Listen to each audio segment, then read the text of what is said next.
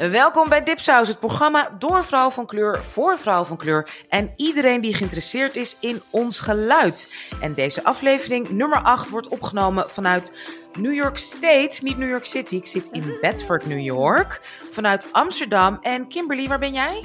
In Utrecht. In Utrecht. Oké. Nou, zoals jullie horen doen we deze aflevering met z'n drietjes, maar dus niet met Marjam, maar met onze vierde dipsaus, onze productieassistent Kimberly. Geweldig dat je er bent. Onze Marjam is heel erg jammer. Ze had zo'n zin in deze aflevering, maar ze is super ziek en ze is haar stem kwijt. Dus ja, daar is helemaal niks aan te doen. Dus hopelijk mist ze ons, maar geniet ze wel van een zeer welverdiende break. Heel veel liefs en beterschap van Team Dipsaus, lieve Marjam. Ja, en mijn naam is dus Kimberly Snijders en ik ben de productieassistent van Dipsaus. En één week waar ik me de afgelopen tijd heel erg mee bezig heb gehouden is de show Industry. Ik weet niet of jullie het kennen, van HBO. Het gaat over een groep jonge werknemers bij een investmentbank. En met alle problemen die erbij komen kijken met drugs en overwerken en mentale problemen. En een van de hoofdrolspelers is een mixed light-skin girl. En ik vind het echt een fantastische serie. Op de een of andere manier is het eigenlijk verschrikkelijk wat er allemaal gebeurt. Maar aan de andere kant kan ik me ook... Heeft het iets romantisch of zo? Die hele cultuur van jezelf tot de dood werken. En de successen die je daarin boekt en de adrenaline die dat geeft. Dus ik vind het echt een hele interessante show. Ik vind het zo grappig ook wat je zegt over Mixed Light Skin Girl. Met mijn dochter kijken wij naar Love Island, de USA. En daar kwam op een gegeven moment twee mensen in tegelijk. Een broer en zus. En die waren allebei twee van die Mixed Light Skin. En wij hebben zo om die twee gelachen. Als allebei Mixed Light Skin vonden wij dat mochten doen. Wat een ontzettend irritante arrogantie onze mensen ook hebben. Zo heel erg entitled, within blackness is er natuurlijk ook een soort... Is dat natuurlijk ook een bepaald soort, plek die je dan inneemt. Zeker met wat voor soort type haar je hebt, wat je featureism is. En wij zaten echt te haat op die twee, terwijl we allebei zelf ook mixed light skin zijn. Hoe is dat voor jou, Kimberly? Hoe identificeer jij jezelf ook als een mixed light skin? En wat betekent dat? Ja, ik heb het titeltje niet volledig op me genomen vanwege de bepaalde stereotypes die erop zitten, Maar aan de andere kant kan ik me er ook wel ergens in vinden dat je wel net een beetje anders bent in alles. Maar ik heb met een van mijn vrienden, een black guy, maken we heel veel grapjes over het feit van... Oh, Kimberly, dat is echt een light-skinned comment. Dat kan niet. Hou op, hoor. Heel erg. Dus iemand zei in de minderheid, hè, nu. Jij bent nu in de minderheid, ja. Ik was een keer op een feestje en toen... dit is een beetje privé-informatie. Gaat ook iets over mijn kinderen. Maar goed, ik zeg niet wie het was. En op een feestje, en toen zei dus iemand anders... En dat waren veel mensen van kleur. En toen zeiden ze van, er zijn er genoeg... Dan zeiden ze, zullen we die of die ook uitnodigen? En toen zei iemand, er zijn er genoeg lightskins. En je weet, die nemen altijd heel erg veel. They take a lot of oxygen. Oh, nee, maar ik vind het wel... Auw. Als ik even iets mag zeggen, ik vind wel dat het... kijk, self-deprecating humor is één ding, maar het voelt alsof in Amerika... Dus black people also say it about light skin. Oh, ja. Ik zou het niet durven. Ik vind dat ik dat iemand pijn doe. Nee, dit waren more dark-skinned en people of color, black people die dat zeiden over mixed light-skinned. Ik durf dat niet, omdat ik ook niet helemaal heel erg zwart ben. En in Nederland door witte mensen ook als een lighter version gezien wordt. Terwijl ik ben gewoon fully black, as far as I know. Dus ik ben daar heel voorzichtig in, weet je wel. Ja. Dus ik vind het wel best wel... Want dit vertel je wel vaker. Ook gewoon buiten dipsaus om. Dus ik vind het wel echt heel grappig hoe... eigenlijk in een way makkelijker mee omgegaan wordt. Dus aanhalingstekens. Ja, kijk, ik vind als iets... als jouw weg ook maar voor een fractie anders... of laten we zeggen, quote-unquote, makkelijker is... dan als je fully black bent... You gotta be able to take it. Want laten we wel wezen, proximity to whiteness, zeker ook cultureel, opgegroeid met witte mensen om me heen heel veel. En daar nooit soort angst of, denken van dat ik minder ben. Dat levert gewoon heel erg veel op in deze super racistische maatschappij. En ik vond het gewoon, ik vind onderling met elkaar moet je soms gewoon wel lachen. Het is natuurlijk ook iets, het is ook cultureel hoor. Ik kom natuurlijk uit een cultuur, ook vanuit mijn Joods-Russische cultuur, waarin je heel erg lacht om pijn. Gewoon echt keihard. Dus ja, ik denk dat het ook heel erg afhangt van wie deze opmerkingen maakt. Ik denk dat ik het heel goed kan hebben van een zwarte vriend die met wie ik ook al heel hecht ben, met wie we ook heen en weer dit soort grapjes kunnen maken. Maar ik denk dat als iemand die niet op die manier vertrouwensband met me zou hebben, een opmerking zou maken van nou Kimberly, dat vind ik echt heel light-skinned van je, dan is het een heel ander verhaal. Het is een beetje als hey bitch of zo, weet je wel. Dat kan je zeggen tegen iedereen. Ja, maar dat is het dus. Ik ben niet iemand die dat gewend ben om... anyway, it's also maybe a personality thing hoor. Maar ik ben daar gewoon gevoeliger voor, denk ik. Omdat, I don't know. Because I was also seen. Nee, omdat ik in Nederland door witte mensen als zijnde, je ziet er wel beter uit dan de donkere mensen. Ik werd zo gepositioneerd van, but I don't have like the featureism speelt een rol. Ja, ik heb geen dikke lippen. Maar daarom voel ik, maar ik voel me ook dan bezwaard om mezelf niet, because I'm fully black, because I'm not mixed. Heb ik ook niet zoiets van, I'm a light-skinned girl, weet je wel. Ik vind het heel... Ik weet niet. Wacht even hoor, dus ik snap het niet. Dus jij vindt het lastig om dan light-skins een beetje te pesten met hun light-skinners? Ja. Ja, girl, je kunt, bij ons mag je wel. Ik weet niet waar het vandaan... Ik denk dat het komt omdat in Ethiopië heel erg op featureism en hair texture en neus en skin heel veel grapjes gemaakt werden in mijn omgeving. Denk ik van, ik wil dat niet andere mensen aandoen. Dat was mijn... Gewoon soort van onbewuste. Dus ik word daar ongemakkelijk van. Maar ook vrouwen die onderling elkaar hey bitch zeggen. Ik kan het gewoon niet. Als ik bitch zeg, is het omdat ik je echt een bitch vind. Volgens mij heb ik tegen jou gezegd, bitch. Ja, maar, andersom vind ik het niet erg. Ik kan het zelf niet doen. Ja. Dat is het meer. Ja, op zich een aflevering aan zich. Ja, mooi inzichtje. Absoluut, oké. Dus zoals jullie horen, lieve luisteraars, ik ben Ibiza Bakchira. En één ding wat ik jullie deze week aanraad om te luisteren is, ik ga gewoon lekker onszelf pluggen. En dat is onze Dance of Dipsaus special, waarin we House of the Dragon aflevering 2, The Rogue Prince met Munchy Rimer bespreken. We hebben ook een aflevering 1 opgenomen, die moeten jullie ook luisteren. Maar ik vind dat we aflevering 2 echt, we zijn ook echt een stapje hoger, een niveautje hoger gegaan, vind ik. We were very excited met aflevering 1. Aflevering 2 hebben we echt gewoon, we were doing our thing. Dus ik zou zeggen, abonneer je via Podium. Maar ik heb ook één ding, als ik één ding mag zeggen, I need to share it with you, omdat het net is gebeurd. Ik kom van sporten, zoals jullie zien, heb je nog steeds mijn dingen aan. Ik heb dus 3-4 weken niet gesport. En zoals jullie weten heb ik een 24, 25, 26-jarige personal trainer met blonde krulletjes. En ik was weights aan het liften en hij zei, nou, ik zie dat je de vetpercentage minder is geworden. En ik zie echt muscle definition hier bij je schouders. Dat zie ik wel hoor. I was like, oh, you can say more of that. Ik dacht, is he lying? Omdat hij wil dat ik het blijf doen, zodat ik mijn abonnement verleng. Of is het echt zo? Ik heb geen idee en ik durf er niet te vragen. Wil je het omgeven laten zien? Doe eens even Popeye. Nee, maar hij zei, het is niet hier, maar hij zei echt bij mijn schouders hier. Ja, muscle definition. Ja, ik zie dat wel. Ja, ik zie daar iemand. I'm gonna flip happening. Over een paar weken ga ik mezelf helemaal in olie smeren en dan ga ik gewoon poteren. Ik wil dat even gewoon met jullie delen. Dat was het. En Anousha, jij? Heel mooi dat je dat met ons deelt. En inderdaad, luister absoluut naar Dance of Dipsaus. We hebben zo ontzettend veel lol. En volgende week gaan we door. En we doen het snel. We nemen snel op na de aflevering. En volgende week is Marjam er ook bij. Zoals jullie horen, mijn naam is Anousha Zume. En wat op mijn radar is deze week, is eigenlijk het hele Britney Spears verhaal van... Jeetje Mina, wat eigenlijk een tragedy of the 20th century als je daar naar kijkt. Een jong meisje dat gewoon de hele jeugd eigenlijk is gebruikt vanwege haar talent.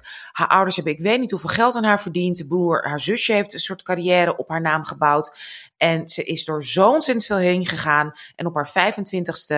is ze under een conservatorship gekomen. Dus dat betekent dat een rechter heeft besloten dat zij niet meer zelf over haar leven mag beslissen. Haar vader is toen haar conservator geworden. Dat betekent dus dat hij letterlijk beslist over alles, al de stappen in haar leven. En dat heeft 15 jaar geduurd. En eigenlijk door een movement vanuit een podcastbeweging. Twee vrouwen die een soort Britney-podcast gingen maken omdat ze haar Instagram zo grappig vonden. Zijn zich er steeds meer in verdiepen van wat is er nou eigenlijk aan de hand. En toen is het eigenlijk het balletje heel snel gaan rollen de afgelopen 5 jaar. Van een podcast, van een soort, dat werd een soort Free Britney-movement. Er zijn documentaires over gemaakt. Er kwamen meer, een beetje legal experts die zich ermee gingen bemoeien. En die dus ook voorzichtig steeds meer contact met haar kregen. Waardoor zij zich is kunnen gaan uitspreken. En op een gegeven moment zelf heeft geweigerd om op te treden. Zolang zij niet naar haar werd geluisterd. Maar als je gewoon bedenkt dat conservatorship. Dus dat ze niks over haar leven te zeggen had. 15 jaar lang heeft geduurd. Ze mocht niet zwanger worden. Er werd besloten of ze met wie wel uit kon gaan. Ze hebben haar, zeg maar, onvrijwillig kreeg ze dus inderdaad geboorte, control. Had ze een IUD, een spiraaltje. Dat is gewoon bij haar ingezet. Over haar medicatie werd besloten. Hoe ze woonde, waar ze woonde, wat ze at. Ze moest trainen, ze moest afvallen. Dit, dat, zus. Het is... En haar moeder heeft in die periode gewoon voor 2 miljoen van haar geld huis voor zichzelf gekocht, dus appartement gekocht voor de zusje. Nou, die haar vader kreeg niet alleen salaris, maar ook al zijn legal fees om die conservatorship in stand te houden, werden betaald. En die mensen, dat hele conservatorship, al die mensen, laat ik zeggen 5 advocaten of zo, werden allemaal betaald van haar geld. Nou, ik denk echt wat er naar buiten komt. Ik heb echt zoiets, dit gaat tussen nu en 10 jaar, gaat er nog meer documentaires, films. Dit is een blamage en een schandaal hoe nog steeds vrouwen, kan je nagaan, dit is een witte vrouw, wat we niet weten, hoe vrouwen worden behandeld. En ik ben, mijn maag draait ervan om, zeker nu zij zelf steeds meer naar buiten komt met losse plukjes informatie. Dus wat ik ik heb het ook deels gevolgd en wat ik wel, ik vraag me af, dat is Amerika. Wat er eigenlijk in Nederland ook gaande is. We don't know, because these things don't... Zulke dingen worden niet... komen niet naar buiten. Of er is geen groot geval van vergelijkbare incidenten in Nederland, waardoor Nederlanders echt nog steeds denken dat we hier ook gewoon helemaal super geëmancipeerd zijn. En dat je als vrouw niet door je man of door je vader of wat dan ook echt onder de duim gehouden wordt. Ik vraag me af of daar ooit iemand iets over zou kunnen vertellen. Have you ever heard anything?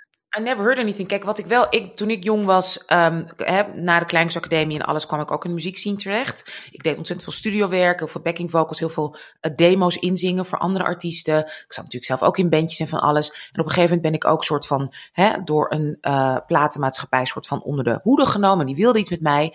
Maar ik had wel, al was ik 1,22, heel snel door, dit is zo ziek. Deze wereld is zo fucked up. En ik realiseerde me, ik heb geen team, geen mensen om me heen die mij hiervoor gaan beschermen. Ik heb geen geld om 6 advocaten te betalen om zo'n heel contract door te spitten, wat ik eigenlijk zou moeten doen. Maar plus, ik vond het ook gewoon niet leuk. Want ik mocht ook niet meer dan, 500 calorieën per dag eten, de fotoshoots en weet ik hoe, naar mijn haar en alles wordt gekeken. Je weet, ik ben gewoon niet iemand die dat interessant vindt, die op die manier beroemd wil worden. Dus ik ben er toen heel jong, gelukkig, veilig uitgestapt. Terwijl natuurlijk, blonk voor mij ook het goud. Weet je wel, ik dacht van, stel je voor dat ik, een voorprogramma van Prince of weet ik veel. Maar dat ik echt dacht, dit is psych, dit is echt een zieke fout. De afschuwelijke wereld helemaal voor vrouwen. Nou, kan je nagaan als je daar als kind in komt, met je ouders. Kijk, dat gebeurt natuurlijk ook, denk ik ook, in Nederland. Ja, ik denk het ook wel hoor. En die hebt toch heel veel van dat volksmuziekwereld. Waar heel veel mensen, volks, André Hazes muziek, volkszangers, weet ik veel. Hoe noem je dat? Ja, kijk naar de familie Hazes, hè? Ja, precies. Best een interessant voorbeeld. Exactly. Die Rachel Hazes als oppas naar voren is geschoven bij André Hazes, omdat die ouders waren fans. Ja. En die dachten, via haar, zij was op haar 16e al, met hem aan het rommelen. Terwijl hij, 20 jaar ouder en een mega-alcoholist was. Ja.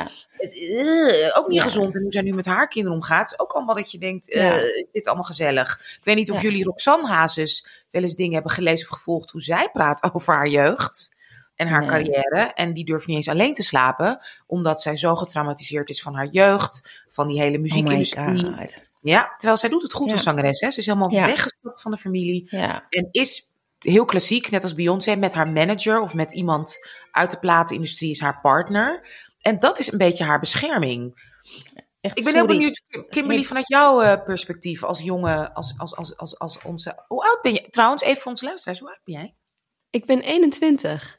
Maar ik denk dat er nog best wel ook een taboe zit op je uitspreken over je familie. Al helemaal in de muziekindustrie. Ik had het laatst dat ik ook een boek voorbij zien komen van Jennette McCurdy. Die, volgens mij heet het boek I'm Glad My Mom Died. Over een narcistische moeder die haar een beetje heeft geforceerd om dus de mediawereld in te gaan. Die uiteindelijk is overleden. En het heet het boek van ja, ik ben eigenlijk best wel gewoon blij dat ik niet meer met mijn moeder hoef te dealen. Dat ik denk wel dat het een beetje opkomend is dat je durft uit te spreken over het feit dat ook je familie gewoon heel toxic kan zijn. En dat je misschien wel op plekken bent gekomen, maar dat het met een hele hoop druk is gegaan waar je eigenlijk niet heel erg blij mee bent. Ja, nee, absoluut. Het is dat we zijn zeker nog niet aan het einde van zeg maar de verhalen die naar buiten gaan komen. Dat lijkt me helemaal duidelijk.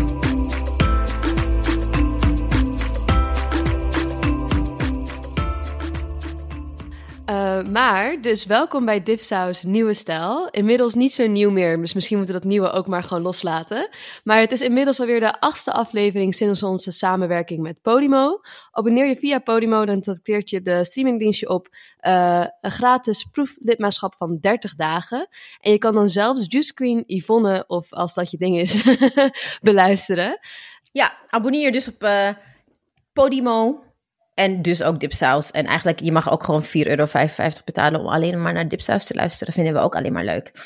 In ieder geval, vergeet je niet te abonneren ook op onze eigen nieuwsbrief via www.dipsaus.org. We hebben heel lang geen artikelen gepost, maar hopelijk komt er daar verandering in.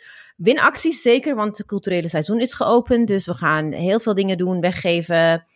Misschien zelfs events organiseren als we uitgenodigd worden met z'n drieën in plaats van met z'n tweeën. Sorry, ik moest dat even zeggen. Nee, ik zeg niks. En we zullen ook misschien een playlist maken. Misschien een Lowlands playlist, who knows. En ook recensies. Er komen misschien ook wel recensies op Dipsaus. Ik heb wel wat dingetjes uitgezet. Hartstikke goed. En je kan je dus ook inloggen. Hè, als je dus inlogt op je Podimo-account. Of je hebt hem al, of je gaat hem openen. Alsjeblieft, laat zoveel mogelijk likes en hartjes en knuffels achter. Want hoe meer likes, hartjes en knuffels, hoe meer zegbaarheid dat is. Betekent voor ons Dipsaus, een van de weinige podcasts nog steeds voor en door vrouw van kleur. En we hebben die zichtbaarheid zeker nodig binnen Podimo. Heel graag. Oké, goed. Zijn we er allemaal klaar voor? Ja. Zijn jullie er klaar voor? Want dit wordt een heel leuke aflevering. Maar ik moet eerst even een verhaaltje doen. It's like Once Upon a Time in a Kingdom Not So Far Away. Waren er 6 mensen, 5 black and brown women en een white dude. Die op een blauwe vrijdag, ik weet dat je dat niet zo zegt. Blauwe vrijdag, een heel weekend lang hebben ze een zombie apocalypse meegemaakt. Deze vrouwen bestaan uit 3 generaties. Een 40er, 2 dertigers en 2 21-jarigen gingen namelijk samen, vrijwillig, naar de grootste en voor de zombies eigenlijk het meest belangrijke openluchtfestival van Nederland, namelijk Lowlands. En wat ze daar meemaakten... Oké, enough joking. We waren dus namelijk door VPRO gevraagd om een van de randprogrammeringen van Lowlands te verzorgen. En dat is onder andere gewoon Dips podcast live shows. En we waren op de zondag geprogrammeerd. En geen een van ons is eigenlijk naar Lowlands geweest. Dus we zeiden van ja, we komen er wel. We willen wel met +1, +2, +3, +4, +5. En dat is ook gelukt om even een indruk te geven. We zijn allemaal nog nooit geweest op Lowlands. En ik las dus ergens dat Lowlands 2022, dus de first Lowlands after COVID, binnen 2 minuten waren 60.000 kaarten uitverkocht. Wow. Dus when we say zombie apocalypse, we're not joking. Ja. Ik had echt geen idee dat het ook zo snel was uitverkocht. Ik ook niet. En is dat dan van 60.000 mensen is inderdaad gewoon zeg maar 90% wit? Wat is ongeveer... Ik denk misschien zelfs 95%. I mean, je ziet druppels van kleur, maar het is denk ik echt gewoon white, white, white, very white. Maar ook oude generatie. Ik denk de eerste generatie die naar Lowlands ging. Dat vond ik wel leuk om te zien. Echt de oude mensen waren er. Echt stellen die ook daar waren.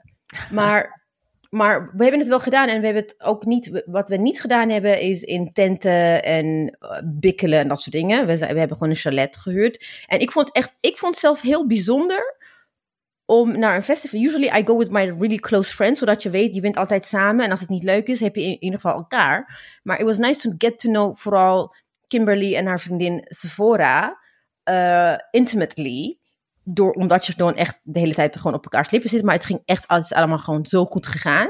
Maar dus, we hebben heel veel gepraat natuurlijk, omdat we de hele tijd bij elkaar waren. En ook dingen hebben meegemaakt. En we wilden eigenlijk, dus naar aanleiding van Lowlands, deze aflevering gaat niet over Lowlands, maar meer over generationele ervaringen van what it is to be black women, black and brown women in Nederland.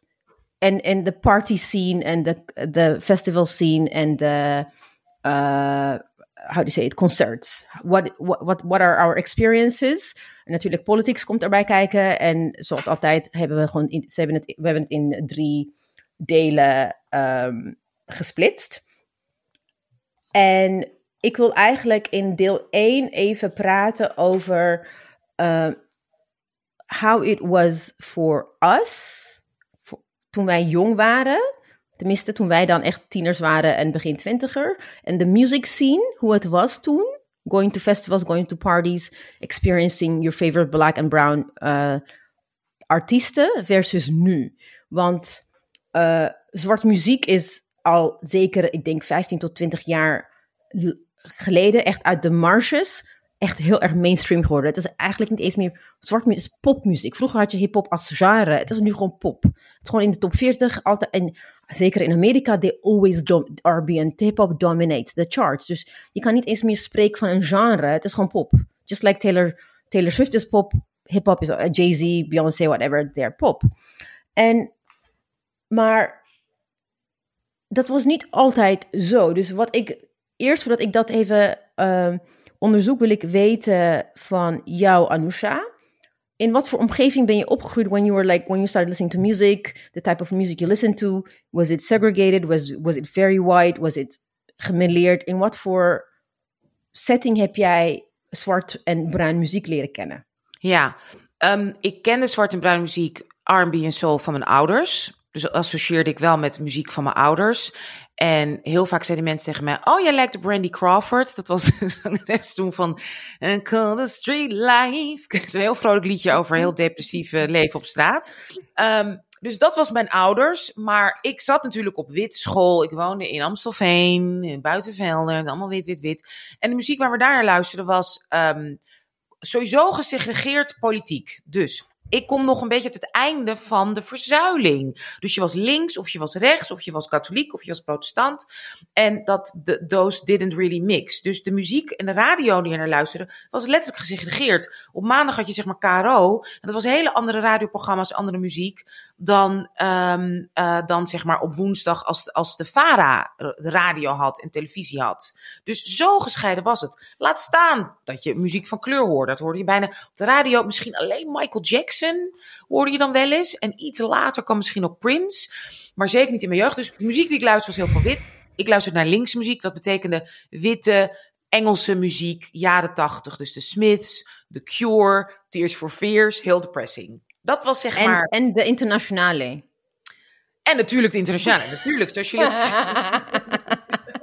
put some respect on their names. Ja, ik zat elke zomer in de socialistische kampen in Rusland. Dus of course. En Russische volksmuziek. Maar de popmuziek. Dus ik was als kind al heel jong verliefd op Sting. En fan van de Police. Omdat dat was in ieder geval soort van wat vrolijker dan jaren 80. En ik vond Sting knap. Terwijl nu als ik er naar luister denk ik, oh my god, hij gebruikt gewoon een soort black scent. Het is zo erg als je hoort So Lonely.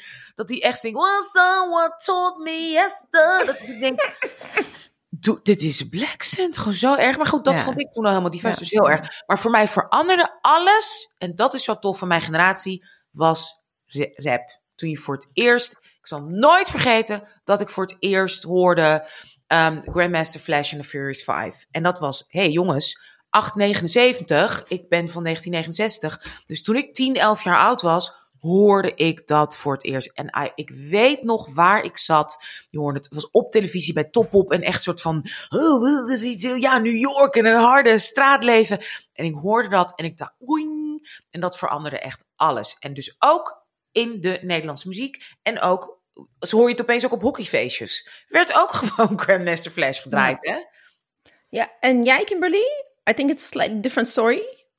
Ja, het is heel anders. Wel ook toevallig weer in Amstelveen. Volgens mij hebben wij dat met z'n drieën wel. De Amstelveen gemeen. Ja, de Amstelveen, ja. Daar heb ik wel aan gewend. Maar bij mij in Amstelveen... Ik zat op het Keizer Karel College. En dat staat ook wel echt bekend als de witte school. Ja. Met de kakkers en de hockeyfeestjes. Oh my god. Ja. Dus ik denk dat ik totaal geen... ja, bewustzijn had of zo van zwarte muziek. Ik denk dat iedereen, ook bij Beyoncé was het al van, oh wat leuk, wat anders dat je daar dan naartoe gaat een beetje moeder. En ik kon me echt totaal niet vinden in op die manier thuis voelen per se op het KKC.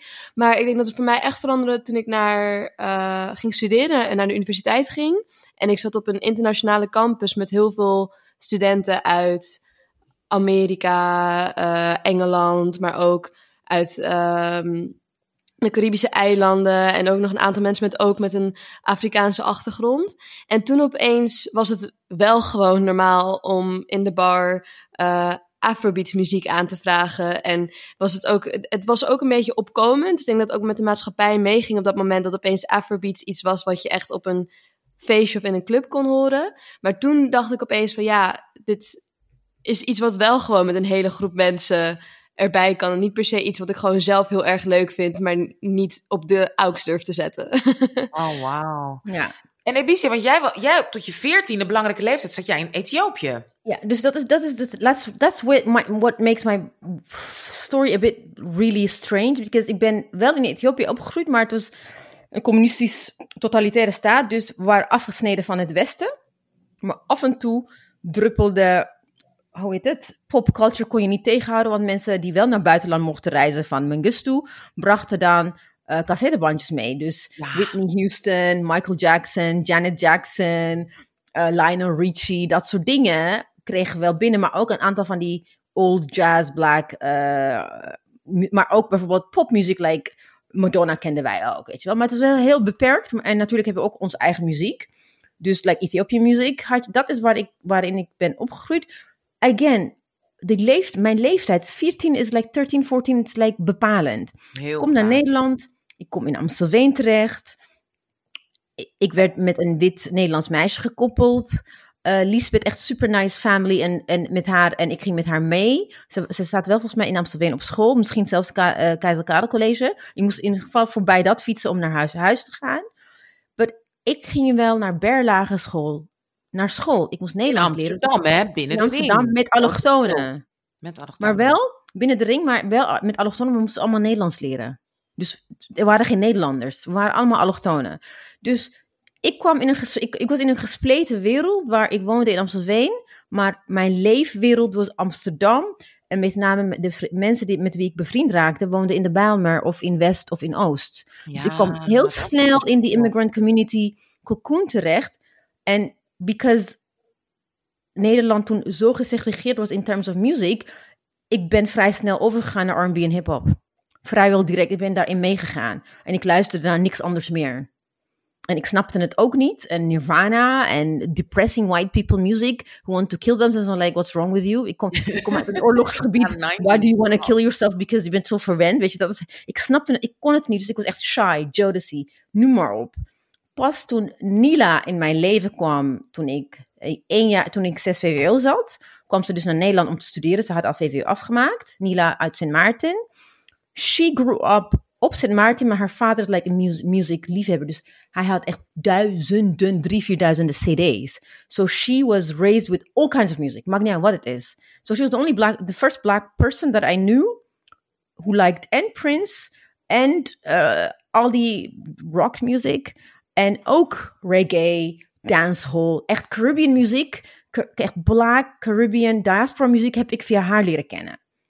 En dus ik groeide op in een cocoon, pas toen ik eigenlijk, en ook in de hiphop, echt het begin van de Nederlandse hiphop, echt de key players van de Nederlandse hip-hop kende ik allemaal. Toevallig daarin gekomen, want one of the important people there, DJ Precise, Bori, he was half Ethiopian. Het is ook puur geluk van, hij zei, hey, je bent Ethiopiër, hey, jij ook, hey, hoe heet jij? Oh, je bent niet alleen een Ethiopiër, je bent ook Oromo. Ik ook Oromo, weet je zo. Dus dat was mijn link. Zo ben ik daarin terechtgekomen en daarin helemaal ondergedompeld geweest. Dus ik heb bewust die overgang van hip-hop, van echt like music that was hated by whiteness. Hated by not only in America, maar ook in Nederland. Want in Amerika, ik weet nog, is het Tipper Gore, Elizabeth Gore, die zei van gangster music. Mensen worden verdadigd van... weet je, Al Gore, die eigenlijk president had moeten worden. Ja. Die heeft bedacht, die sticker van explicit en weet ik veel wat. Een marketing content. Maar dat heeft juist... Content. Ja, klopt. Het was een marketingtool, want iedereen in de suburbs ging inderdaad NWA kopen. Van, als ik dit luister, dan zijn mijn ouders echt kwaad om me. Ghetto muziek, crimineel muziek. Het werd heel erg... En dat... In die tegenstelling ben ik opgegroeid, terwijl ik dacht van, ik word hier blij van, jullie luisteren naar depressieve muziek. Dus ook Lowlands was voor mij gewoon van, no.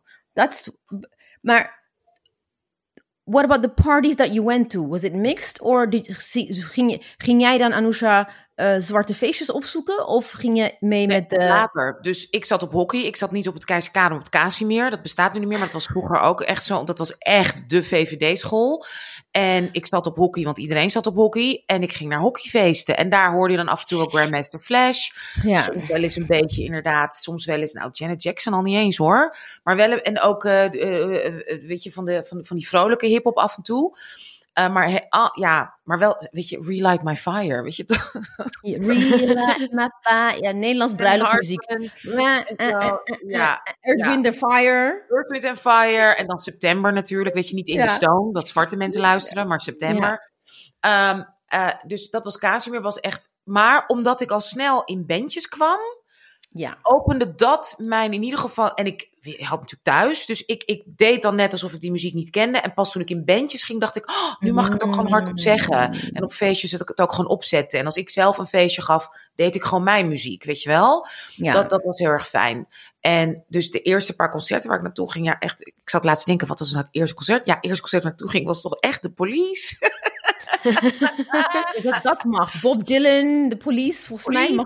We zien dat inderdaad vingers. En het eerste, zeg maar, waar ik met vrienden naartoe ging, echt heel erg was de Simple Minds en Simply Red. Ik snapte dit. Het ding is, omdat ik kwam naar Nederland, dus de wereld ging open. I did not understand these people. I didn't understand anything. Ik was echt die cool. En jij, Kimberly, what was your first like party or concert that you went to? You remember? Eerste concert is dus Beyoncé geweest, samen met mijn moeder. Wow, oké. Hey. Ja. Ja, en qua feestjes heb ik het voor elkaar gekregen. Al waren al mijn vriendinnen op de middelbare school allemaal hockeymeisjes, ben ik eigenlijk bijna nooit naar hockeyfeestjes geweest.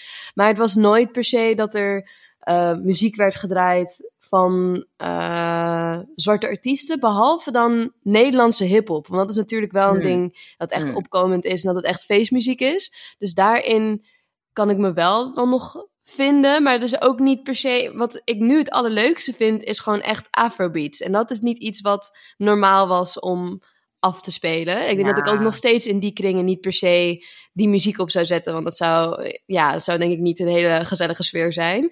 Maar... Nederlandse hiphop komt wel altijd. Hey, en zat jij ook op hockey, Kimberly? Even tussendoor.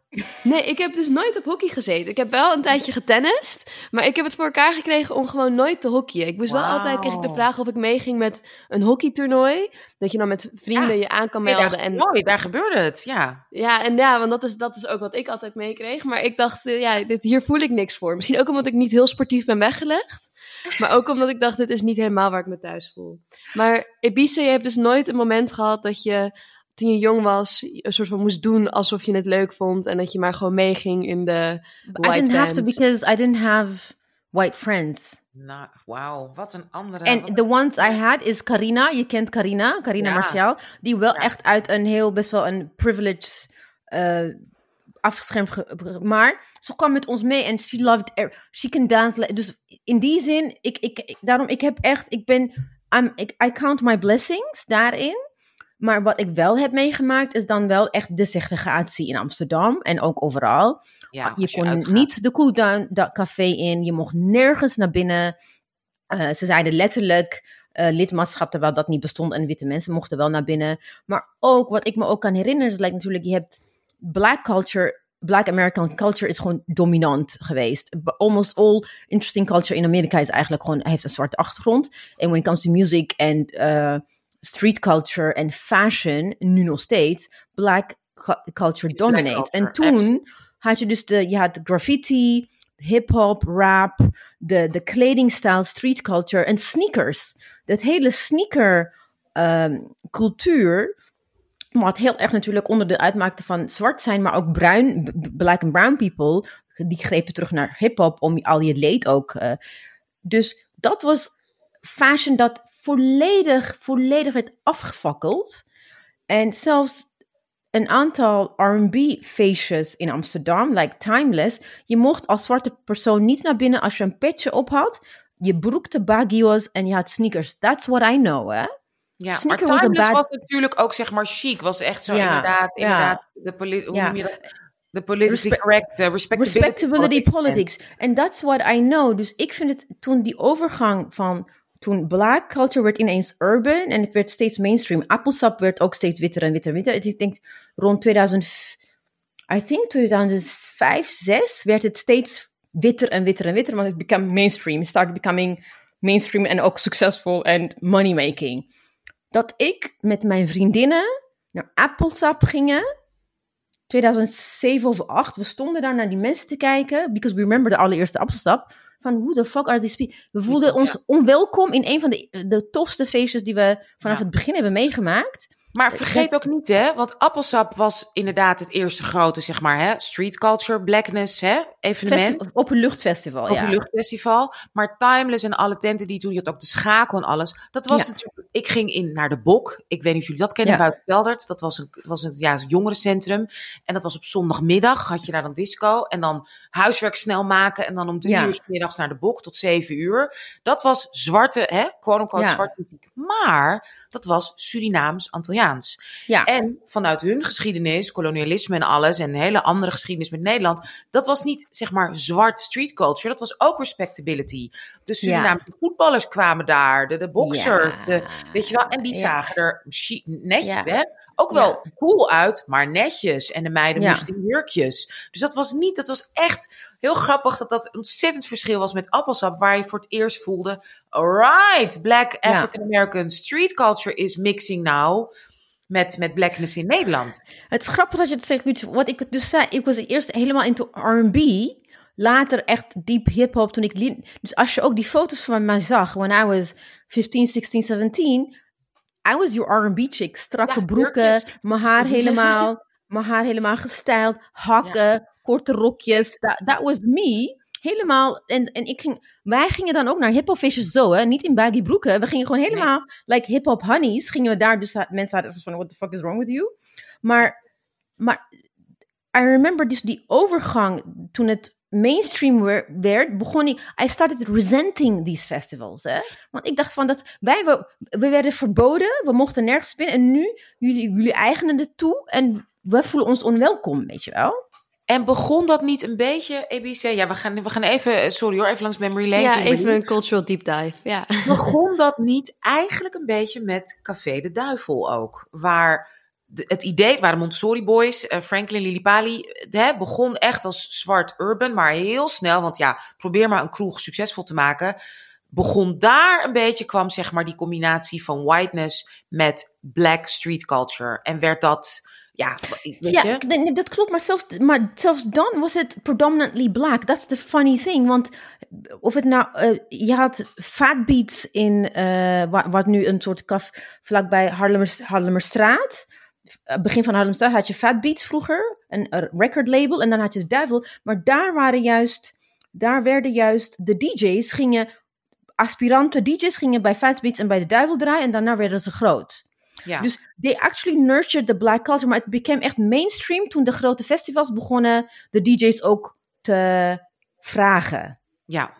En die mainstream bijvoorbeeld DJ Wicks en een aantal zijn ineens, ze dachten van oké, I can get more money if I don't just play for black people, die de overstap hebben gemaakt. En ook toen het ook globally in Amerika ook die hang naar mainstream ging, is in Nederland ook meegegaan. Ook de Nederlandse hiphop werd ook steeds groter. Ik heb toen en nog steeds doet het me gewoon pijn dat wij niks mogen. Nog steeds, hè. Als mijn zoon met sneakers en joggingbroek op straat loopt, wordt hij gewoon, he's gonna be profiled. Ik zie overal nu, in mijn leeftijd, white men, joggingbroekjes, hun pottertjes en een petje, they don't get judged by what they look like. In een 3-sterren-restaurant zo, ja. Ja, en de 2 succesvolle Dutch export brands are streetwear brands. Je hebt Patta, je hebt Feeling Pieces, je hebt 3 eigenlijk, ook, hoe heet het? Daily Paper. Dat is ook allemaal, white people make them rich, hè? It's not black people. Ja, en ik moet wel zeggen dat ik op het Keizer Karel College was er wel een atmosfeer dat je alle witte jongens van 15 die naar rap luisteren in de sportschool met een Daily Paper trui aan, dat was wel gewoon de norm of zo. Dus ik heb niet echt iets meegemaakt dat ik het verschil zag van vroeger en nu. Ik heb eigenlijk alleen nog maar een versie gezien waarbij het was al mainstream en het was al in a way appropriated. Ja, dus je bent eigenlijk, je bewustzijn is gebeurd when it was already popularized. Voor Anousha en ik vind het gewoon nog steeds gewoon pijnlijk. Ik vind het nog steeds pijnlijk. En ook wanneer ik when I see the successes of black entrepreneurs in the streetwear en hoe ze zich bewegen en hoe ze praten en laten we verbinden en bruggen bouwen, denk ik van, just say you want to make money. Don't say je wilt bruggen bouwen. Zeg gewoon, je wil geld verdienen. Dat kan ik. I can respect the hustle, but leave the kumbaya out. Dat is hoe ik me in ieder geval gewoon nog steeds voel. Ja, snap ik. Ik kan jullie dan wel jaloers maken dat ik ben nog naar een concert geweest van Public Enemy in Paradiso. En er was geen één wit persoon. Nee, maar volgens mij was ik er toen ook, hè? I think I was there too. I don't know what it was. Toen waren er 2, maar het is echt eind jaren 80, hè? Dat is 88. Ja. Heb ik nee, toen was ik er nog niet. Nee, ja, klopt. 88 ben ik naar Paradiso geweest. En nou, misschien waren er 5 witte mensen. Ja. Maar dat zwaar in de minderheid. En dat was een concert, Kimberly. Nou, ik weet niet of je ooit van Public Enemy hebt gehoord. Dat was een band, dat was een hiphopband uit de jaren 80 uit New York. Maar ontzettend politiek en zeg maar activistisch. En zij waren geïnspireerd door de Black Panthers. En zo kleden ze zich ook. Dus ze hadden gewoon zwart military gear aan. Ja. Zwarte zonnebrillen op. Van die baretjes. Nou, nog net geen wapens bij zich. Maar ze zagen er wel uit alsof dat elk moment kon gebeuren. En zo stonden ze op toneel. Gewoon 20 man breed, hè? Gewoon. Ja, en dat is ook, de hiphopfeestjes ook, in Paradiso, Melkweg, met Public Enemy inderdaad ook, I mean, most definitely call it when they were blackstar. Ik heb al die it was still, I think it would be like 60-70% black, the rest white. En Witte Westen wisten van, oké, dit is niet onze ruimte, we gaan geen ruimte innemen. Nu is het compleet andersom, hè. Which brings us to the deel 2, de witte hetero zombie apocalypse.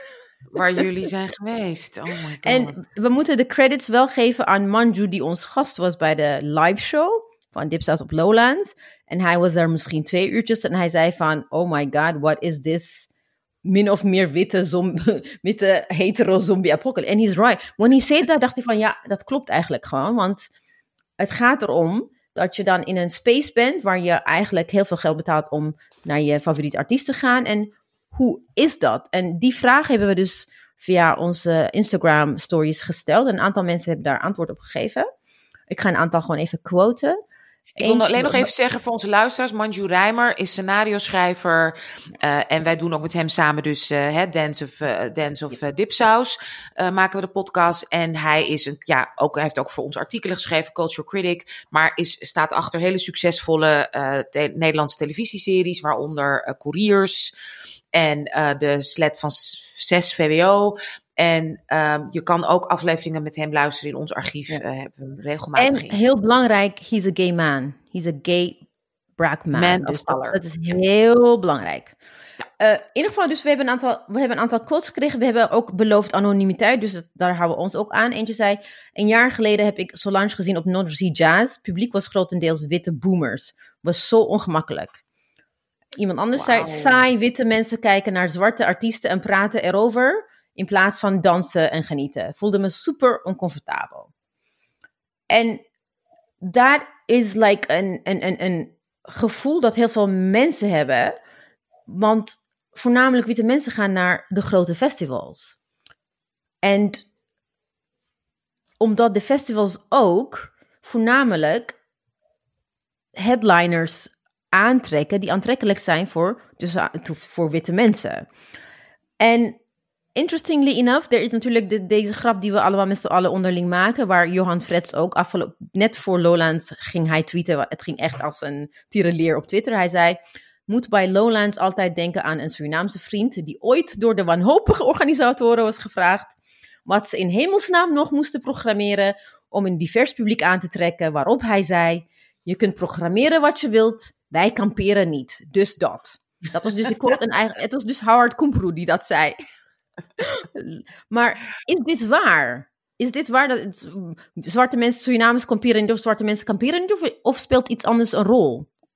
Ik vind het een beetje te makkelijk of zo om het op het kamperen te schuiven. Want ik denk dat er ook vast wel mensen zijn die voor een hele toffe line-up van artiesten waar je gewoon heel veel geld voor wil betalen, prima willen gaan kamperen voor een aantal dagen. Of mensen die gewoon het leuk vinden om te gaan kamperen. Ik denk dat het probleem hem eerder zit in de hele ervaring dat er dan misschien elke dag 2 mensen zijn waar je graag naar luistert. En dat bij die 2 concerten zijn dan net de 2 concerten waar opeens niemand meer meezingt. Ik denk dat dat eerder een probleem is.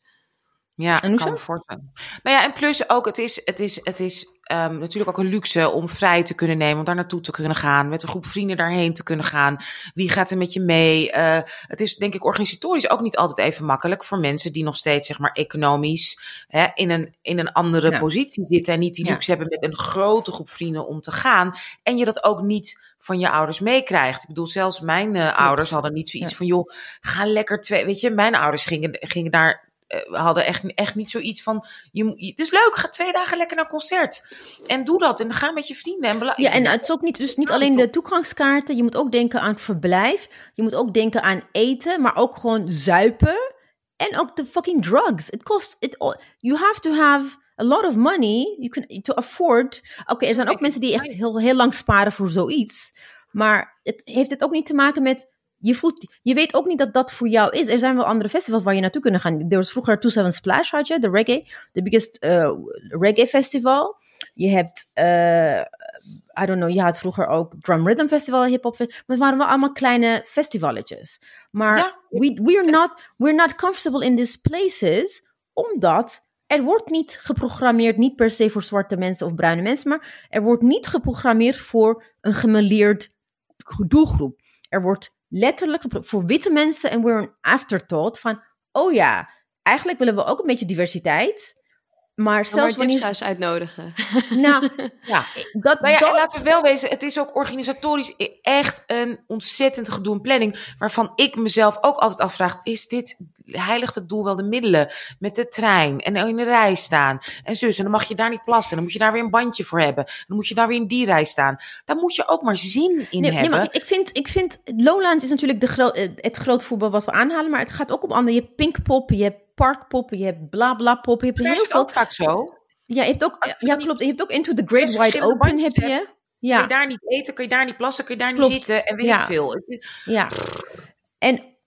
En ook again, I don't think it's they don't program for when they program even a Burna Boy of when they program een Kendrick Lamar of een andere zwarte of bruine artiest of een exotisch whatever. Het is als een afterthought omdat het leuk is en niet omdat ze denken van we willen iedereen bedienen. So why would we go somewhere and feel uncomfortable and be judged if they're not thinking of us anyway? Dus ik vind het nog steeds, I mean, ook met Coachella, die Beyoncé heeft ze hebben Beyoncé geprogrammeerd en ineens, ze gingen ervan uit dat zwarte mensen massaal daar naartoe zouden gaan. Het viel wel mee. Daarna, the numbers are still very, very, very low. And I don't think it's going to change. denk ik. Als je je festival inderdaad, wat jullie eigenlijk allebei zeggen, volgens mij is, en ben ik het mee eens, niet aanpast, inderdaad aan je publiek, dus het niet doet zoals je het 100.000 jaar hebt gedaan, want daar komen witte mensen op af, gaat er natuurlijk niet veel veranderen. Ja, klaar. En ook nogmaals, het is, en wat een van de dingen die ook echt heel erg opviel aan, het is heel erg heteronormatief. Het is extremely heteronormatief. En dat is ook iets wat opvalt, wat je denkt van oké, het is allemaal, ze hebben wel vlaggetjes en zo, maar it's, anyway. Enough ranting about zombie apocalypse. Ik wil naar de laatste deel gaan en dan, oké, het is wat het is. Black and brown culture is mainstream, it's pop culture. Dat is niet meer in de marges, dus we kunnen ons niet zelf segregeren. Hoe gaan we om met deze min of meer, hoe gaan we om met de zombie apocalypse? Kunnen we het tegenhouden? Nee. What do we do? Because somebody answered, ik ga het gewoon uit de weg. Te veel nare vibes gevoeld. I'll wait. En om in mijn eigen vibes te gaan. Hoe gaan jullie ermee om? Volgens mij zei ik dat tegen jullie. Ik ga niet vaak naar concerten, omdat sowieso, inderdaad, nogmaals, ik ben heel erg van, weet je wat, ik koop wel de video, ik kijk wel lekker gewoon op YouTube en dan zet ik alleen met een drankje en dan zet ik keihard op mijn speakers. Maar als ik ga, en ik ga ook wel eens naar concerten, absoluut, dan ben ik gewoon de boss bitch. En dan zorg ik ervoor dat ik vooraan sta, ik duw iedereen opzij, hier ben ik heb hier geld voor gegeven, fuck you all. En dan ben ik ook totaal niet verlegen of onzeker, ik ben lang, weet je, ik durf ook naar voren. Ik heb dat echt geleerd, dit is mijn plek en nee, ik ga hier gewoon ook niet uit weg en ook echt met vriendinnen afspreken van, jij blijft staan, ik ga naar de wc, terwijl ik ga draaien, ik haal drankjes, ga die plassen, maar niemand onze plek en dan gewoon letterlijk zo staan. En mensen gewoon wegduwen. En zeker bij zwarte artiesten, bij artiesten van kleur, kijk ik mensen ook echt zo aan van, seriously? Ga je mij wegduwen? Jij, witte man? I don't think so. Nee. Maar ja, dan moet je wel, hè. Moet je gewoon groot maken en net niet te veel drinken om die uitstraling te hebben. Dat is werk. Kimberly? Ja, ik weet nog dat ik voor het eerst een keertje naar Mama Afrika in Utrecht ging. En ik was toen zo blij dat eigenlijk gewoon mijn playlist op een feestje in Tivoli te horen was. Dat ik naar de DJ's ben toegelopen. Ook gewoon om even een momentje te hebben van zo gaaf. En toen was er een wit meisje vlak voordat ik, want ik had al oogcontact met de DJ, waardoor ik een soort van go-ahead had gekregen van ja, is goed als je even komt. Dus een wit meisje die pakt me opeens bij de arm vast en die zegt, ze willen niet dat mensen naar ze toe stappen. En ik zeg gewoon tegen haar, oké, maar ik ga alsnog. En toen ging ik weer, pakt ze weer mijn pols beet. Zegt ze, ja, maar ze willen dus echt niet dat er mensen komen. Ik zei, ik heb oogcontact gemaakt. Het is mijn feestje, laat me gewoon. Blijf van me af. En het was, ze liet me gewoon niet los, totdat de DJ naar haar toe moest komen om te zeggen, het is prima, laat haar naar mij toe komen. En toen heb ik het ook maar gewoon losgelaten. Want het was de eerste keer dat ik zoiets heftigs had meegemaakt. Wow. Toen ben ik gewoon met de DJ gaan zitten. En ik zei, nou, kun je deze nummers ook een keertje aan je setlist toevoegen? En het was gewoon een heel leuk gesprek over het feit dat ik uit Oeganda kwam. En volgens mij kwam hij uit Zimbabwe. Dus het was echt, het was voor mij superleuk dat dit gesprek kunnen hebben. Maar ik had zo'n bittere nasmaak. Doordat zij dacht dat zij mij bij de arm kon vastpakken om me tegen te houden. Want zij had iets, ik denk met de DJ, een vibe waarvan ze bang was dat ik die zou afpakken. Omdat ik eigenlijk dit gesprek ook echt heel graag met Mariam wilde voeren. Omdat ik ben ook, ik heb haar gewoon gevraagd van of ze gewoon eventjes via de app antwoord wil geven. Ik ga het even voorlezen, because I think that it's waardevol. En ze zei van, ik ging nooit echt uit. Juist daarom ging ze dus niet uit, because it was too violent for her, the whiteness. Ze ging gewoon niet uit. Pas toen ze naar Lebanon en Marokko ging, ik was al lang 20 plus, begon ik echt uit te gaan. Dus in Nederland uitgaan vond ik echt verschrikkelijk. Pas rond mijn 25ste, toen hebben we haar al lang leren kennen, ben ik in Nederland enkele keren uitgegaan, voornamelijk naar iets Arabisch of Noord-Afrikaans. Ik dacht, oh my god, zo cool. En dan kwam je in een pool of whiteness. Dus nogmaals, nu, ze is begin 30, ik ga zelden naar concerten. Ze zei, Janelle Monáe was denk ik een van de laatste concerten waar ik was geweest, waar ik zo geïrriteerd erover raakte. Dus eigenlijk hoe graag ik ook wil, als ik een artiest in België of zo kan zien, veel liever dan in NL. En het is interessant dat ze Janelle Monáe's concert ging benoemen, want we zijn met een groepje daarheen gegaan. Ik ben met haar meegegaan. Rowan was daar. Volgens mij Manju ook. En Arjuran, ik ben zijn naam even vergeten. Hij zit ook in onze groep. En a whole bunch of other people, black and brown people. We kind of found each other, we stuck together. En we waren vroeg, dus ik dacht, het is Chanel Monet, het is Paradiso. We gaan vooraan, we gaan staan. En we stonden op de steps. Ik heb tegen Mariam gezegd, je gaat hier staan, onder mij. Want dan kan je zien. Je bent klein, dus Dutch people, je kan zien. En ik sta achter jou een treedje hoger. We stonden daar. Het was nog niet. Zodra het druk begon te worden, white people just nowadays. Vroeger durfden ze dan niet bij black concert, because they were in de minderheid. Ze komen gewoon, ze gaan je wegduwen. Ze staan voor je. Ze duwen haar weg. Mariam gaat met die geduw mee. Nee. Dus ze laat. Ik dacht, nee, jij staat hier. You're not making space. Dus ik zei tegen die mevrouw, ik echt tap like, we staan hier. Ik gewoon echt met zo'n gezicht van, we're standing here, don't even go there. Maar niet hardop of wat, maar... En dan schrikken ze. En Mariam was like, kan je dat ook doen? I'm like, tuurlijk kan ik dat doen. Ja, ik ben niet aan het vechten. Ik ben ook gewoon aan het zeggen, ik sta hier, rot de fuck op gewoon. Daar ben je ook heel goed in geweest bij Lowlands. Ja, daarom dus, ook bij Lowlands, de eerste avond al was ik al overwhelmed by the whiteness. En we staan daar minding our own business. En iedereen is of high of dronken. En they see a bunch of black people. Ze komen gewoon als vliegen op je af. Ja. En dan, omdat ze niet helder zijn, ze raken je aan. Ik wou dat punt ook inderdaad nog even maken. Vergeet niet, ik bedoel, dat weet ik echt van mijn vrienden, van vrienden van kleur, van zwarte vrienden. Die hebben ook niet altijd zin om inderdaad als een soort, weet je wel, dat iedereen naar je gaat kijken hoe je danst en hoe je doet. Ik weet nog, als ik met vriendinnen... gewoon door de stad liep, groepje 5, 6 zwarte meiden, gezellig, weet ik veel. De opmerkingen en stakka, weet ik veel, gedoe. Dan moet je aankunnen. Hetzelfde geldt bij een concert. Als je dan ergens staat, met z'n 5, met z'n 6, mooi aangekleed te dansen, geld uitgeven, weet ik veel. Je bent een soort bezichtigheid. Ja. Heel veel mensen hebben daar gewoon niet altijd de mental space en energie voor. En dat Anousha, is niet veranderd. Wat je nu vertelt is niet veranderd, want ik wil dat Kimberly dit vertelt. Dus fast forward naar Burna Boy, as far as we're concerned, that was like our headliner. Ja. Toen we zijn niet helemaal vooraan gegaan, want dan word je ook gewoon weggeduwd. We gingen gewoon rustig daarheen lopen. Literally, a lot of white people, maar ook mensen waren aan het commenten, wie is hij nou eigenlijk? Ik ben wel geïnteresseerd in wie hij is. Het zou wel, dat soort hoor je om je heen. Ik denk van, we're like fucking excited to go to Burna Boy. Yeah, we know him.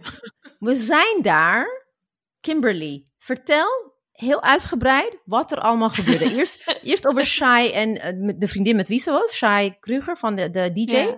En dan wat er daarna. Please, the floor is yours. Ja, dus we waren aan het dansen. En we waren ook met elkaar. Voelden we ook al een atmosfeer van... Oké, we zijn wel echt de enige op dit moment. En dat hadden we ook al eerder gehad met...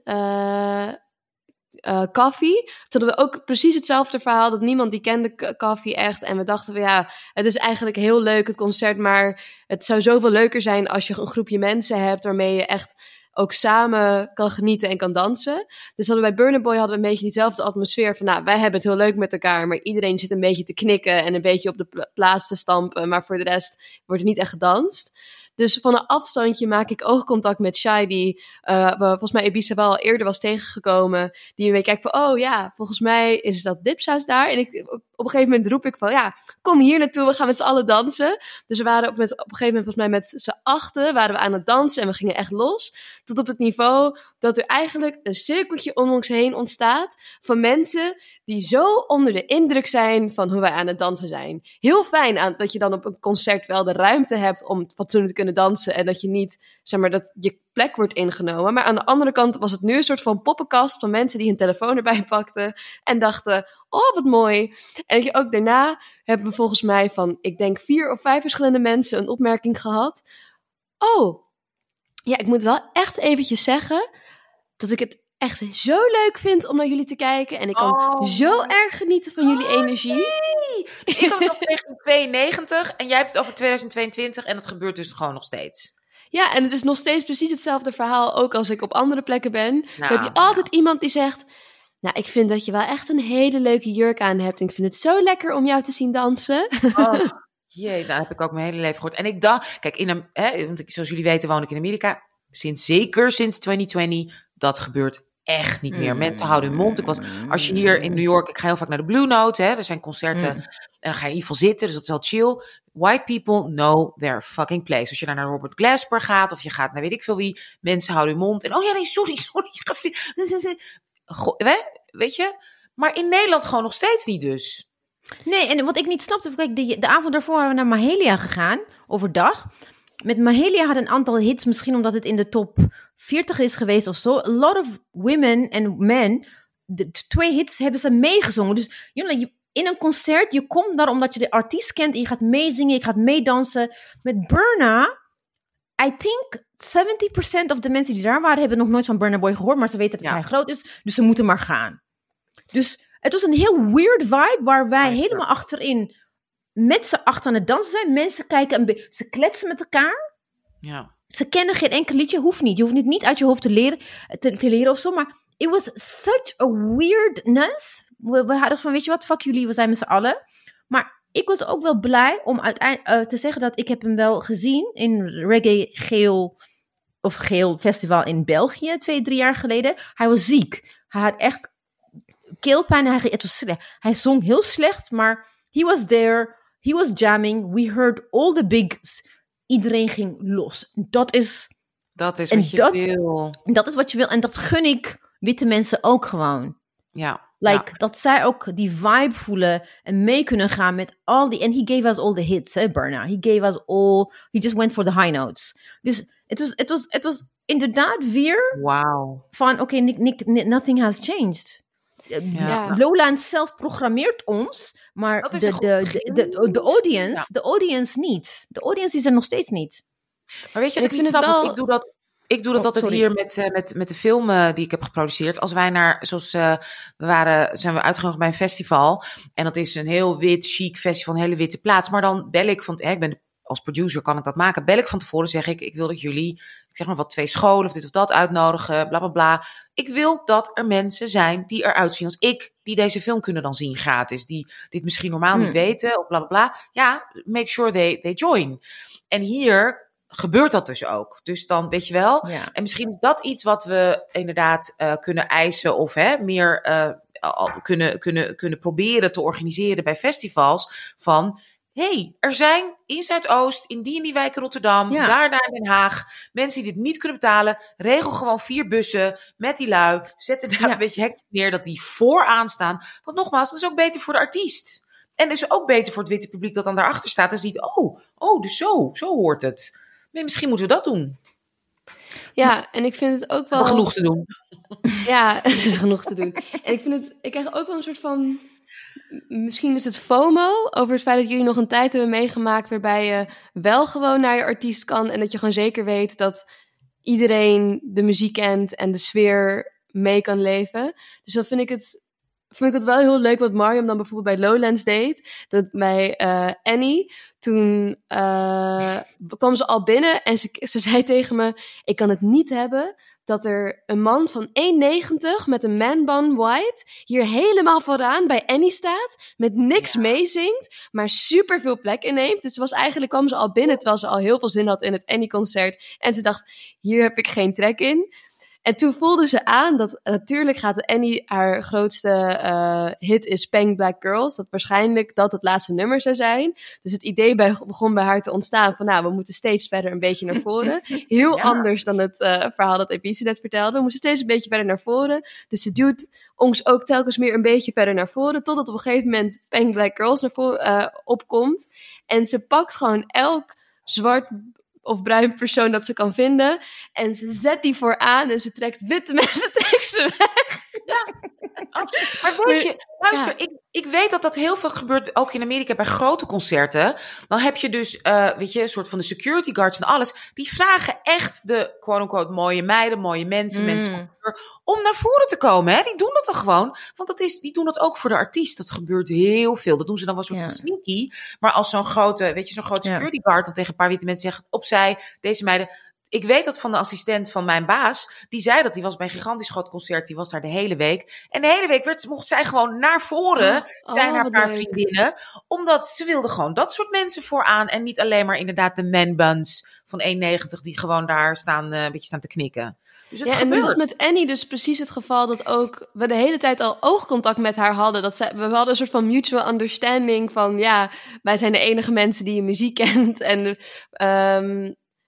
een van haar lyrics is ook want a fat booty like Kardashians, no.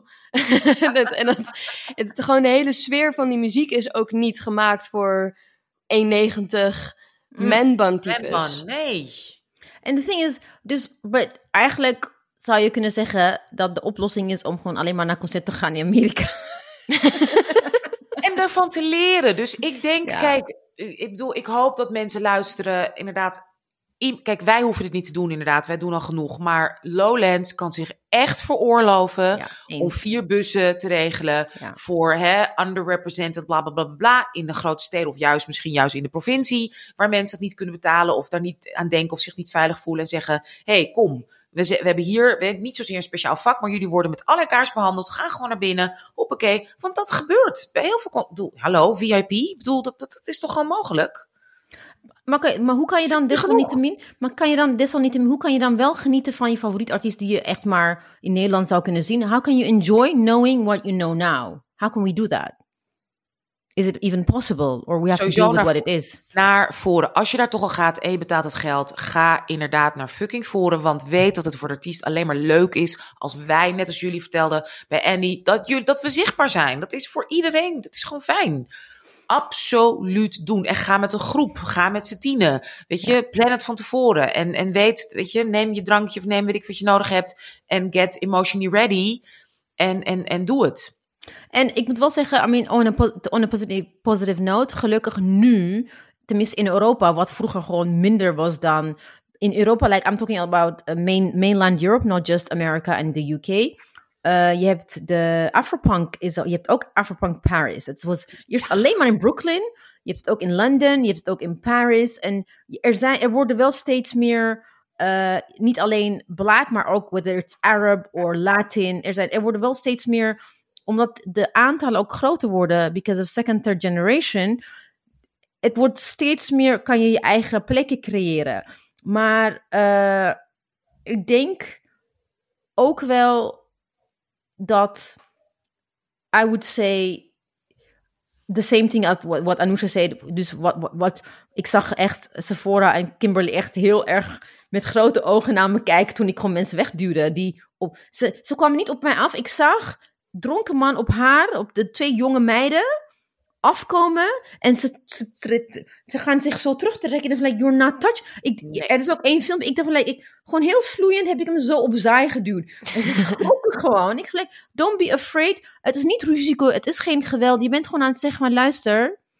Ik sta hier al. Ja, ik sta hier al. Maar ook als iemand, je hebt ook gemerkt bij Mahalia, we stonden en 2 lange mannen kwamen voor ons staan. En ik heb heel netjes gewoon smiling, I tapped them, like, do you mind als we voor jullie staan? Jullie kunnen alsnog kijken, maar wij ook. Want jullie zijn, ik ben niet een gemiddelde Nederlander. Dus wees ook niet bang om to open your mouth and say hey. Maar ook aan de andere kant, if you don't wanna gezeik, ga inderdaad ook gewoon niet. Ga niet. En ik moet wel zeggen dat Sephora, die was ook gedurende Lowlands, zag ik echt iets bij haar veranderen. Dat ze ook mensen gewoon aantikte van, hoi, ik kan het niet zien. Mag ik het gewoon zien? Ze heeft het bij jou heeft het gezien en ze heeft het heel snel overgenomen. Heel goed. En dat was de ene keer goed. Kregen we de reactie, oh, kom maar gewoon voor me staan, sorry. De andere keer kregen we een reactie van een bitchy white girl die zei, oh, mag ik dan niet meer dansen? Ja, maar ook dan is het ook niks aan de hand. Dan gaat ze met de vrienden een beetje zeiken, maar ze is wel opzij gegaan en dat maakt de ervaring alleen maar beter. Precies. En wat je ook kan doen, weet je nog, wij deden dat met Prince. Toen Prince overleed, we konden alle naar Paradiso rennen. Maar ik dacht, ik had ook geen zin in dan een Sea of Whiteness. We hebben gewoon zelf een Prince feestje georganiseerd. Ik had gewoon, YouTube met de teksten eronder en een hele playlist gemaakt. Nou, dat was gek. Het was echt leuker, denk ik, dan witte artiesten die dan Prince gaan cosplayen. Ja. Hebben wij gewoon zelf dat gedaan thuis met z'n allen. Dat is echt heerlijk.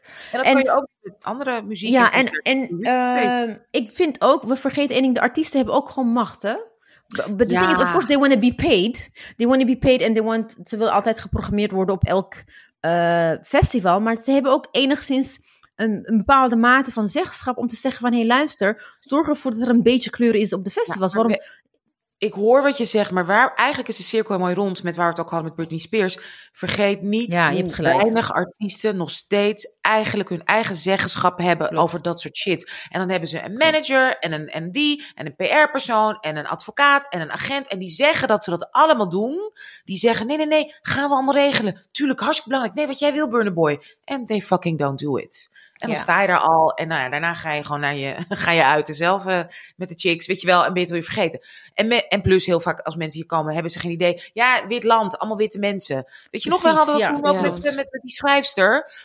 Die ook zoiets had van, ja, ik dacht Nederland alleen maar witte mensen. Ik heb geen idee dat hier allemaal zwarte vrouwen inderdaad ook naartoe hadden willen komen. Weet je, zo onbelangrijk is Nederland, laten we wel wezen. Dat is waar. That's extremely true.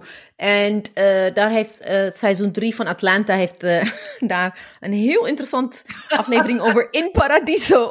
Of Melkweg, weet ik niet meer. Dus oké, wat nemen jullie mee uit deze rant? Ik wil eerst nog een punt van Anousha een beetje belichten over het stukje de economische kant die hierbij komt kijken. Ook omdat dus Lowlands was dan binnen 2 minuten uitverkocht. Maar was wel, ik geloof, €70 duurder dan de laatste keer Lowlands. En over de hele festivalindustrie is alles zoveel duurder geworden... dat het gewoon niet te betalen is voor, zeg maar, überhaupt witte jonge mensen. Maar dat het ook voor mensen van kleur gewoon niet meer te betalen is... als je vervolgens ook op vrijdag... op donderdag kom je aan... kan je donderdagavond moet je eerder stoppen met werken... je kan vrijdag niet meer werken... het weekend ben je kapot... dus eigenlijk moet je maandag ook vrij nemen... plus het feit dat je dus €330 of €280... ik weet niet precies of het was... euro neer moet leggen voor een ticket met vervoer... en dan betaal je ook nog eens €12 voor elke maaltijd. Het is echt bizar hoe duur festivals zijn tegenwoordig... en het is nog erger geworden door de coronapandemie... doordat er tekorten zijn en alle materialen die nodig zijn voor festivals. Dus ik denk dat het eerste wat ik mee wil geven is dat er echt iets moet worden gedaan aan de toegankelijkheid van festivals, ook in economische zin. Want ik denk niet dat ik naar Lowlands had gekund als ik als Ibiza niet had gevochten voor die extra kaartjes. Ja, terwijl jij bent student, je werkt, ik bedoel, je bent super succesvol. Dus kan je nagaan hoe dat dus is als jij inderdaad, weet je, je werkt gewoon leuk in een winkel en echt ongelooflijk. Ja, en ik ken ook vrienden die dan gewoon niet op vakantie gaan. Die gaan dan gewoon niet op vakantie, zodat ze wel misschien 1 of 2 festivals kunnen meepakken. Wow, en dat vind ik echt bizar voor wat... de toegevoegde waarde is aan gewoon naar een festival kunnen gaan met je vrienden. En dat je gewoon van cultuur en muziek kan genieten. Dat is toch iets waar iedereen toegang toe zou moeten hebben. Maar wat ik meeneem is denk ik vooral het stukje je eigen plek toe eigenen. En jezelf vooraan durven te zetten. En ook misschien te denken, ik heb er vandaag geen zin in, dus dan hoef ik niet te gaan. Maar ik kan ook zelf gewoon mijn eigen muziek thuis opzetten als ik er geen zin in heb. Helemaal mooi. Nou, volgens mij is dit een prachtige conclusie, toch? Ebbies, waar we ons helemaal eigenlijk bij... Ja. We zijn trots op onze Kimberly. Hartstikke groot. Yes, Kimberly Snijders. Onze productieassistent heeft het laatste woord. Dit was weer een aflevering van Dipsaus. Inderdaad, vergeet je niet te abonneren op onze nieuwsbrief. Check ons op dipsaus.org. Laat alsjeblieft knuffels en hartjes achter bij Podimo. Waar we het over hebben. Zichtbaarheid, ontzettend belangrijk voor artiesten. En dus ook voor makers van kleur, zoals wij, vrouwelijke makers. Over 2 weken zijn we nu natuurlijk weer. Maar als je ons mist ondertussen, kan je natuurlijk altijd luisteren naar Dance of Dipsaus, waar we het uitgebreid hebben over House of the Dragon met Munchy Rimer, die we hier ook hebben besproken. Marjam is over 2 weken weer bij. Wij zijn er over 2 weken bij. En we sluiten tot af met Bye! Bye. Bye.